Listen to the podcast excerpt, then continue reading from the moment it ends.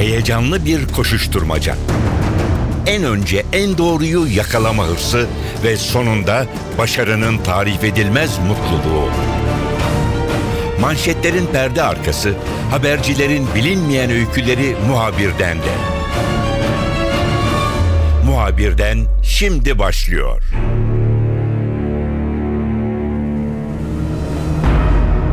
Programın konusu Gezi Parkı ve Gezi Parkı'ndaki eylemler sonrasında tüm Türkiye'ye yayılan gösteriler olacak. Türkiye her zamankinden çok farklı bir eylem dalgasıyla karşı karşıya. Taksim'de Gezi Parkı'na kimine göre alışveriş merkezi, kimine göre Topçu Kışlası'nın yeniden canlandırılması olsun bir inşaat yapılmasına karşı çıkan gençler Gezi Parkı'nda eylem yapmaya başladılar. Bir süre sonra birçok kesimden destek aldılar ve Türkiye'nin neredeyse bütün illerinde hatta küçük yerleşim yerlerinde bile yükselen bir eylem dalgasına öncülük ettiler. Sosyologlar, siyaset bilimcileri tarafından araştırılan, bir yandan da siyasetin değişmez gündem maddesi haline gelen Gezi Parkı eylemlerine yakından bakacağız. İki isim bizimle olacak. Ankara'daki eylemleri başından sonuna değin, bugüne değin NTV muhabiri Gökhan Gerçek izliyordu. Gökhan'dan notlarını alacağız. Yine İstanbul'da da ilk defa Gezi Parkı'nda insanlar eylem başlattıkları zaman olay yerine giden, daha sonra da yaklaşık 10 gündür süren eylemleri bütün yönleriyle takip eden bir başka isim NTV muhabiri Can Ertun'a da bizimle olacak ve Gezi Parkı eylemlerini bu iki isimle konuşacağız. Hem habercilerin notlarını alacağız, hem habercilerin çalışma koşullarını gözden geçireceğiz, hem de eylemlerdeki bu sosyal medya üzerinden yürüyen eylemlerin habercilerin çalışma koşullarına nasıl etki yaptığına yakından bakacağız. Muhabirden başlıyor, ben Kemal Yurteri.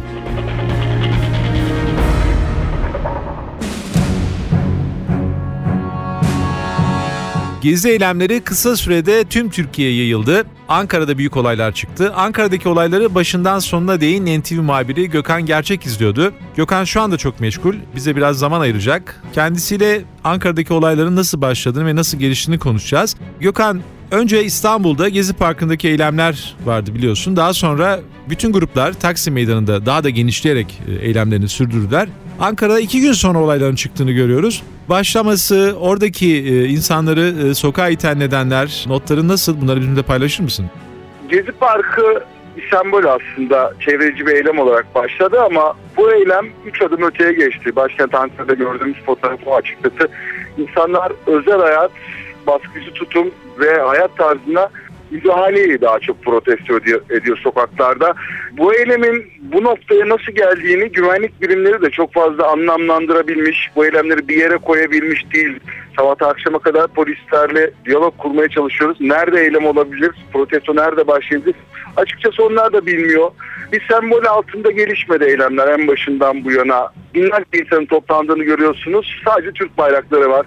Herhangi bir parti, herhangi bir sendika, sivil toplum örgütü altında ya da bir ideoloji altında birleşen insanlar değil ve örgütsüz yapılanmanın bir lideri de yok. Bu nedenle nerede ne zaman nasıl başladığını çok net olarak koymak mümkün değil Ankara'da.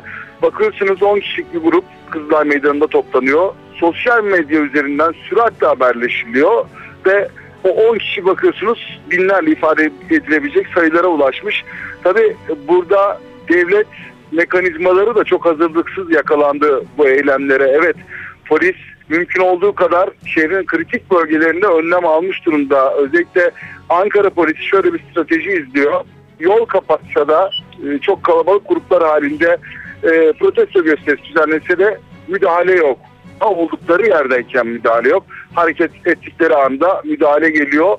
Başbakanlık istikameti, e, Türkiye Büyük Millet Meclisi, bakanlıklar, kritik kamu binaları e, kırılma noktaları için oralara hareket edildiği anda e, biber gazıyla, basınçlı suyla müdahaleler geliyor. Ama şu an için görece olarak eylemlerin hakim geçtiğini söyleyebiliriz. Ankara'da 400'ün üzerinde insan yaralandı olaylarda 15'i e, ağırdı. Ordunun durumu hala ağır. Tedavileri hastanelerde devam ediyor. Bundan sonra ne olur? Bundan sonra eylemler devam edeceği benziyor. Özellikle Tunalı İlmi Caddesi'nde insanlar sözleşmiş gibi her gün e, saat 9'dan sonra bir araya geliyorlar. Sayılar sayı 10 bine ulaşıyor, 15 bine ulaşıyor. Önceki gün Ankara Emniyet Müdürlüğü ile konuştum. İlk gün 15 bin, ikinci gün 25 bin. Bundan önceki gün 35 bin civarında grup Kızılay ve Tunalı İlmi Caddesi'nde bir araya geldi. Yani böyle artarak ivmelenen bir süreç var ama neyse ki artmasına rağmen olaylar yok. Olaylar büyümüyor. En fazla yol kapatma eylemleri var. Polis Tunalı İlmi Caddesi'nde çok sert müdahalede aslında buradaki eylemlerin başlama noktası Tunalı Caddesi ve e, bugüne kadar hiçbir olay çıkmadı. Vatandaşlar buraya geliyorlar, tepkilerini dile getiriyorlar. O tepkiler daha çok bireysel aslında bireysel değil yani öbek öbek gruplar belli şeyleri protesto ediyor. Bugüne kadar itiraz ettikleri her şeyi protesto ediyorlar. Örneğin çocuklar geliyor 4 at 4 at 4 eğitim düzenlemesini gençler içki düzenlemesini protesto ediyor. Ee, kadınlar geliyor kürtaj düzenlemesine tepkilerini koyuyorlar. Buna rağmen herhangi bir olay yaşanmadı. Ee, slogan düzeyinde, protesto düzeyinde başkentte olaylar e, devam ediyor. Tuna İlmi Caddesi'nde bahsediyorduk. Buraya sert müdahale oldu. Ardından eleştiriler geldi. İçişleri Bakanı'na soruldu.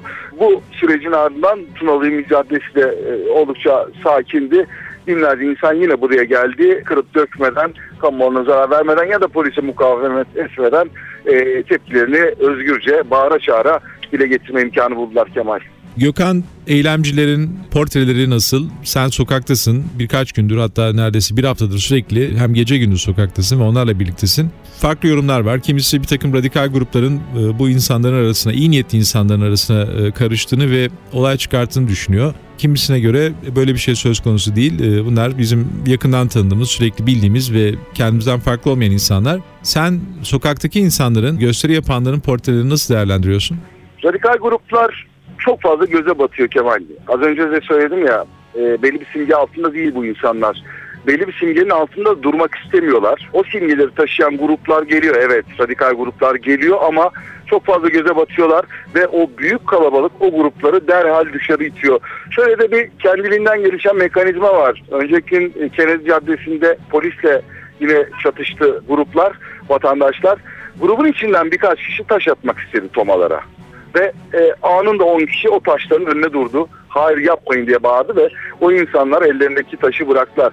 Bu nedenle radikal gruplara çok fazla fırsat verilmeyeceğini düşünüyorum. Gelenler evlerinde oturan vatandaşlar daha çok üniversite öğrencileri, lise öğrencileri yaş grubu oldukça genç. %90'ı 16 ile 25 yaş arasında %10'luk bir kesimde anneler babalar e, evlerinde oturan insanlar daha çok. E, gruplar dediğim gibi çok fazla göze batıyor. E, o gruplar kitlenin içerisine girmeye çalıştığı anda bir anda dışarı itiliyorlar. Bir miting düzenlendi e, hatırlayacaksın. E, Kespe Türkiye'nin en büyük sendikaları bunlar. E, çok sayıda bayrakla filamayla Kızılay Meydanı'nda miting yaptılar ama bu insanlar yani günlerdir sokaklarda olan insanlar e, bir bayrak altında tepki göstermek istemedikleri için çok fazla ilgi göstermediler o toplantıya. E, Kızılay Meydanı'ndaki o miting bitti, bayraklar gitti, eylemci vatandaşlar alana girdi. Gökhan seni bulmuşken gazetecilerin çalışma koşullarını da öğrenmek istiyorum bir eylem izlemek hakikaten çok e, riskler içeren bir saha çalışması. Çünkü bazen polisin tarafında oluyorsunuz. Eylemciler polis hedef aldıkları için arada gazeteciler de yaralanıyor. İyi görüntü almak veya konuyu iyi takip etmek için eylemciler arasında daldığınız zaman polisin attığı gaz bombaları, benzer e, bir takım tehlikelere maruz kalıyorsunuz. Nedir çalışma koşulları? Nasıl geçiyor sokakta günler? E, sizin açınızdan riskler neler? Kemal şunu söyleyeyim ben hayatımda görmediğim kadar biber gazını bu protestolarda gördüm. Polis çok fazla biber gazı kullandı. İlk gün 500 bin civarında biber gazı atıldı söyleniyor. Ee, yani biber gazının ilk atıldığı anda nefes almak mümkün değil. Biz e, evet maske takıyoruz. Profesyonel maskeler bunlar. Onların içinde nefes almak mümkün ama yayın yapmak zorundayız. Yayın yaparken öncesinde ve sonrasında maskeyi çıkarıyoruz. Konuşmak çok da mümkün olmuyor. Bırakın eylem anını, eylem sonrasında bile gözleriniz yanıyor. Metro kapatıldı hatırlayacaksın. Çünkü e, biber gazı havada asılı duran bir gaz. Boşluk bulduğu anda da dibe çöküyor. Metro gazda da oldu. O metronun dün tahliye borularından gazlar dışarı püskürtüldü ve polis gaz atmış kadar çok etkilendi vatandaşlar. Şehrin merkezinin bulunduğu bölümde e, oldukça fazla gaz atılıyor. Tabii biz de etkileniyoruz bundan. Hem koşullar hem de bir taraftan da bu eylemi anlamlandırmaya çalışıyoruz açıkçası. Eylemi çözmeye, kavramaya çalışıyoruz. Hani polis gibi. Onlar da ne olup bittiğinin farkında değil. Çünkü bir program dahilinde protestolar yükselmiyor. Bugün nerede protesto var diye bana soracak olursanız bilmiyorum derim. Çünkü e, Tunalı Caddesi'nde bir anda ortaya çıkıyorlar. Bir anda Ziya Gökalp'te, Tunus'ta ya da Kızılay'da sosyal medyayı çok iyi takip etmek gerekiyor. Gazetecilik anlamında belki de haber kaynağımız çok ciddi anlamda e, Twitter ve Facebook oldu. Orada insanlar daha çok e, şimdi Kızılay'a gidiyoruz ya da Tuna Yeni Caddesi'nde bir araya geliyoruz diye haberleşiyorlar. Oradan haberleri alıyoruz. Biz de gitmeye çalışıyoruz. Tabii e, polisler de gafil avlanıyor diyebiliriz tırnak içinde bu anlamda. Onlar da güvenlik şube ekipleri de ne yapacağını bilmez durumda. Nerede eylemler, nasıl olacak? E, çünkü diğer durumlarda az önce bahsettiğim gruplar eylem yaptığı zaman takipteki gruplar çok rahat güvenlik şubenin ulaşabileceği gruplar ama bunlar evlerinde oturan vatandaşlar olduğu için kim nerede ne zaman eylem yapacak ne kadar büyük bir kitle e, orada olacak kestirmek çok da mümkün değil. Gökhan seni bulmuşken bir şey daha sormak istiyorum. Sosyal medya bu eylemlerde e, nasıl etkili olduğunu ve kitleleri harekete geçirmek ve kitlelerin birbirleriyle haberleşme konusunda ne kadar güçlü olduğunu gösterdi. Sen de biraz önce sosyal medyayı da takip ettiğini, Twitter'ı ve benzer bir takım elektronik haberleşme yöntemlerini diyelim istersen kabaca kullandığını söyledin. Orada bir tabi sansür olmayan bir mecra Twitter. Haberleri elimine ederken veya oradan e, istihbaratları alırken e, nasıl davranıyorsun? Oradaki bilgileri nasıl takip ediyorsun? E, çünkü çok önemli. Bütün olaylar ve bütün gelişmeler Twitter üzerinden yürüyor. Özellikle bu son Gezi Parkı olaylarında. Bir gazeteci bir Twitter'da ve sosyal medyayı nasıl kullanıyor, nasıl faydalanıyor? Belki seninle öğrenme şansımız olacak. Şimdi doğruluğu kanıtlanabilir bilgiler aslında orada paylaşılan bilgiler. Biz gazeteci olarak elimiz kolumuz uzun. Ben açıkçası ilk, ilkinden bu yana takip ediyorum. Yaralı sayıları veriliyor, ağır yaralılar var deniliyor. İki kişinin yaşamını yitirdiği ilk günkü olaylarda duyuruldu ve bunlar ciddi iddialar, ciddi iddialar ve e, kitleleri tahrik eden iddialar. E, bir an önce doğruya ulaşmak lazım. Biz habercik yaptığımız için bunlar e, son dakika değeri taşıyan ve tüm Türkiye'yi ilgilendiren bilgiler aynı zamanda. Doğru olabilir mi diye savcılığı arıyoruz, emniyeti arıyoruz. Doğru bilgiye ulaşıyoruz.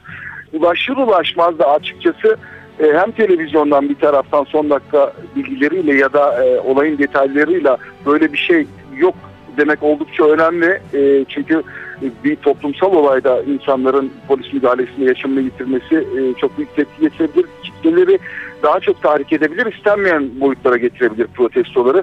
E, bu yüzden bir an önce doğru bilgiye ulaşıp bir an önce halkı bilgilendirmek lazım. Ölü varsa evet böyle bir şey var demek lazım ama yoksa da doğru olanı e, kamuoyuyla paylaşmak gerekiyor. Hem televizyon aracılığıyla hem Twitter aracılığıyla bunu paylaşıyoruz. Çünkü bu eylemleri yönlendiren televizyonlar, gazeteler olmadı. Sanal e, sosyal medya oldu. İnsanlar oradan haberleşiyor. Oradan tahrik oluyor ve sakinleşiyor. Bu nedenle oradan da paylaşmak gerekiyor. Doğru bilgiyi, anında bilgiyi e, oradan da süratle hızla paylaşmaya çalıştık biz de bu e, haberleri yaparken. E, sadece gazeteci sorumlu değil insan olarak da e, bir takım sorumluluklar taşıyoruz. Doğru bilgiyi paylaşarak insanların daha fazla zarar görmesini engellemeye çalıştık. NTV muhabiri Gökhan Gerçek Ankara'daki olayları yaklaşık bir haftadır izliyor. Sokaktaydı sürekli olarak. Gece gündüz gelişmeleri NTV ekranlarından aktardı. Şu anda kendisi sokakta yine eylemleri takip ediyor. Zaman ayırdı, notlarını bizimle paylaştı. Gökhan teşekkürler, kolay gelsin.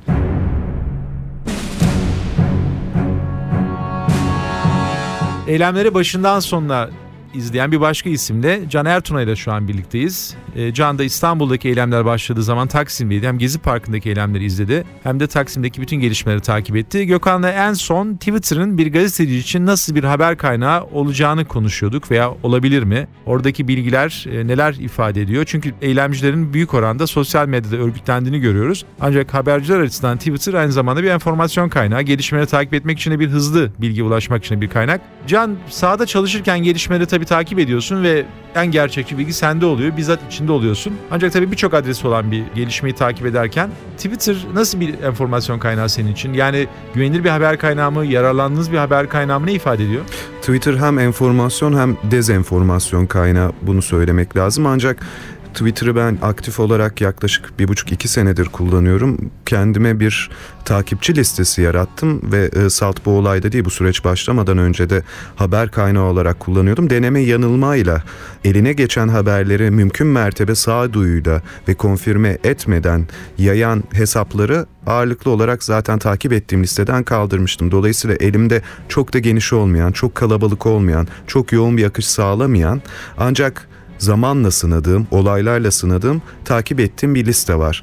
Açıkçası o listeyi takip etmeyi sürdürdüm ve e, o listelerden gelen çoğu haberin de doğru olduğunu, en azından beni doğru yerlere yönlendirdiğini, olayın boyutlarını, olayın tarzını e, sağlıklı algılamama e, yardımcı olduğunu gördüm.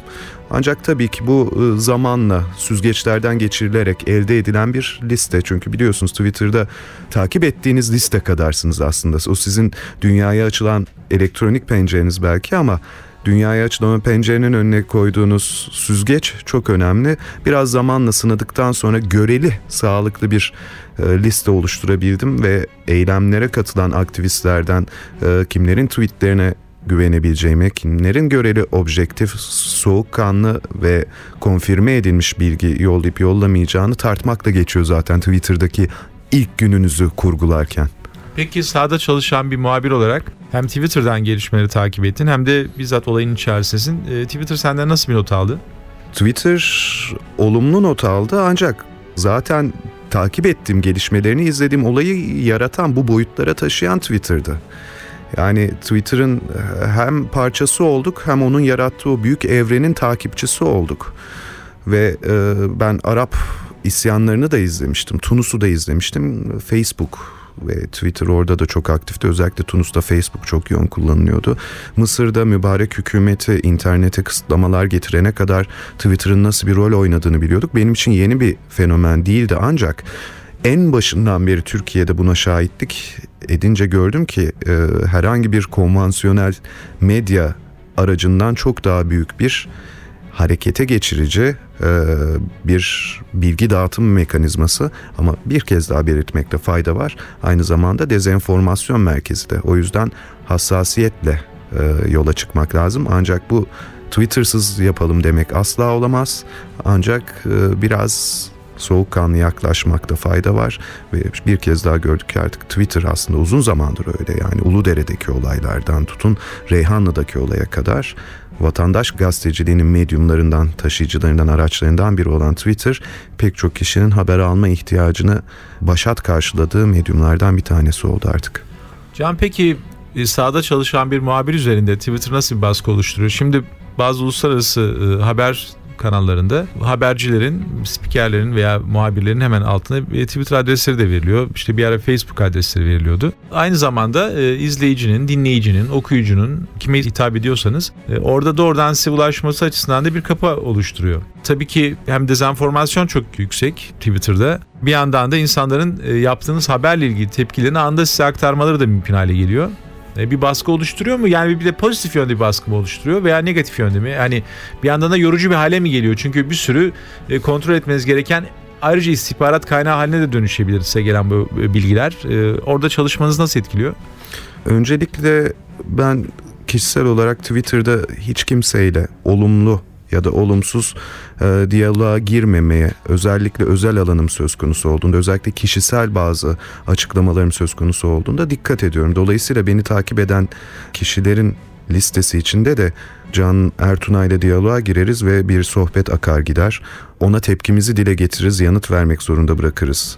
Veya ona şunu söyleriz, bunu yayar şeklinde bir beklenti zaten olduğunu zannetmiyorum ki bunu son günlerde gördüm çok az diyaloğum oldu ve bundan çok memnunum açıkçası.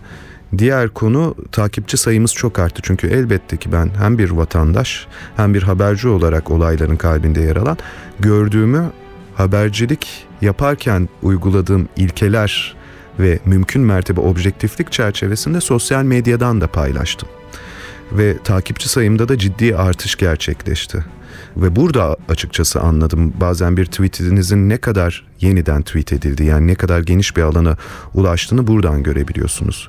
Sat Twitter değil yani Facebook ve özellikle YouTube'de çok büyük bir sosyal medya örneği olarak karşımıza çıktı. Çünkü çok fazla video paylaşıldı ve bunun da aracı YouTube'tu. Eylemlere dönecek olursak başından sonuna değin izledin sosyal bilimciler de siyaset bilimciler de çok farklı bir eylemle karşı karşıya e, olunduğunu söylüyor. Tabii bunu bir bariyer çekmek için yöntem geliştirmek açısından değil, analiz etmek açısından kim bu insanlar ve ne istiyorların e, tam yanıtını bulmak açısından ben böyle e, tespitler yaptıklarını görüyorum. Şimdi bir 90'ların kuşağı diye bir kuşak çıktı. Bazen tabii bazı isimler erken verilir. Hakikaten bir kuşak mı söz konusu? Yani bir 90'ların veya işte eski 80 kuşağı veya 70 kuşağı 60 kuşağı gibi nitelenecek bir kuşak mı var? Yoksa gerçekten de farklı farklı yaşlardan ve farklı farklı beklenti olan insanlar bir araya mı geldi? Onlar sanıyorum biraz daha sosyal bilimcilerin çalışması gereken konular. Sağdaki insanların bu düzgün tavırları çok dikkat çekiyor. Onların içerisindeydin, hep beraberdiniz. Haberler aktarırken onları takip etmek durumundaydın. Nasıl bir portre var? Bir de yani habercinin bir sosyal analiz yapmasını sağlamaya çalışıyorum bu sorumda sana tabii mümkünse. Şöyle bir örnekten yola çıkayım. Bence durumu iyi özetleyecektir. Bakın 7 gündür bugün 7. gün Taksim Meydanı işgal altında. Taksim Meydanı'nın etrafında sıra sıra barikatlar var ve üniformalı hiçbir güvenlik görevlisi bölgede yok 7 gündür. Taksim Meydanı'nda sıradan bir cuma cumartesi gününü düşünün. Asayiş olayları birbirini takip eder. Gruplar arasında kavga çıkar. Alkol kullananlar arasında gerilimler yaşanır. Taksim alanındaki kalabalığı yılbaşındaki kalabalıkla ancak karşılaştırabilirim akşam saat 8-9'u geçtiğinde. Yılbaşında alınan güvenlik önlemlerini düşünün ve ona rağmen ne kadar şiddet, taciz olayı yaşanır. Tüm o güvenlik önlemlerine rağmen simitçi kılığındaki polisler, Noel Baba kılığındaki polisler hiçbiri yok 7 gündür. Ve ben e, hem işim gereği hem de kişisel ilgim gereği olaylara tanıklık etmek istediğim için günün en az 10-11 saatini Gezi Parkı Taksim ve Beşiktaş hattında geçiriyorum. Küçük bazı siyasi gruplar arasında kolaylıkla bastırılan gerilimler haricinde hiçbir asayiş olayına, hiçbir büyük kavgaya, kalabalığın sağduyusuyla bastırılamayan, geçirilemeyen hiçbir olaya rastlamadım. Benim izlenimim Taksim son 7 gündür daha önce olduğundan daha güvenli. İşte bu biraz da eylemlerin ruhunu açıklıyor. Yani orada bir bir aradalık ruhu var. Orada çok farklı kesimlerden insanlar bir araya geliyor ve olası bir gerginlik olduğunda bile çevreden o gerginliği ayırmak için müdahale eden sizin bizim gibi vatandaşlar bir anda örgütlenebiliyorlar. Korkunç bir dayanışma söz konusu. Biraz da sosyolojik tespit yapayım. E, sosyoloji lisansıma dayanarak, güvenerek haddimi aşmamak pahasına ilk defa sokağa çıkan geniş kitlelerden bahsediyoruz. 90 kuşağı diyor, deniliyor ama belki şöyle söylemek lazım. 2000'lerin sorunları 80 kuşağını, 90 kuşağını sokağa dökmüştüm de hatta 2000 kuşağı bile diyebilirsin. Sabahın erken saatlerinde Gezi Parkı'nda temizlik yapanlar orta okul öğrencileri yani lise 1. sınıf 2. sınıf öğrencileri. 35'li yaşlarını yaşayıp hayatı boyunca sokağa adım atmamış insanların Cuma akşamı Taksim Meydanı'na girebilmek için on binlerce kişinin oluşturduğu gruplarda polis gazına karşı direndiğini, tazikli suya karşı direndiğini gördüm ki konuştuğum kişiler arasında üst düzey bir otomotiv firmasında yöneticilik yapan birisi vardı. Barikatları kurmaya yardım eden yüksek topuklu kadınlardan bahsediyorum. Sabah ailesinden kaçarak onlardan habersiz gidip Gezi Parkı'ndaki temizlik örgütlenmesine katılan lise öğrencilerinden bahsediyorum. Dolayısıyla çok farklı kuşaklar, çok geniş kapsamlı e, bir toplum tabanı bir araya gelmiş durumda. Şimdi bir de Gezi Parkı anneleri çıktı. Tırnak içinde kendilerine çapulcuların anneleri izliyorlar. Böyle pankartları altında örgütleniyorlar. Evlerinde kek yapıyorlar Gezi Parkı'ndaki gençlere dağıtmak için. Oldukça geniş bir kitle, oldukça geniş bir kesim ve büyük bir çoğunluğu sokakla, sokak eylemliliğiyle yeni tanışmış bir kesimden bahsediyoruz. Can uzun süren bir eylem. Gazeteciler açısından da çok yorucu bir eylem. De devam ediyor. Şimdi takipleriniz de sürüyor. Yoğun bir tempo içerisinde zaman ayırdın. NTV Radyo'dan görüşlerini paylaştın. Çok teşekkür ederim. Kolay gelsin. Ben teşekkür ederim. İyi yayınlar.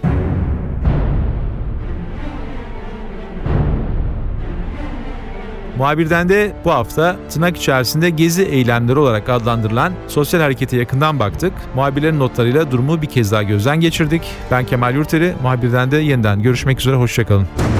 Haber için değil de haberin hikayesi için şimdi onlara kulak verme zamanı.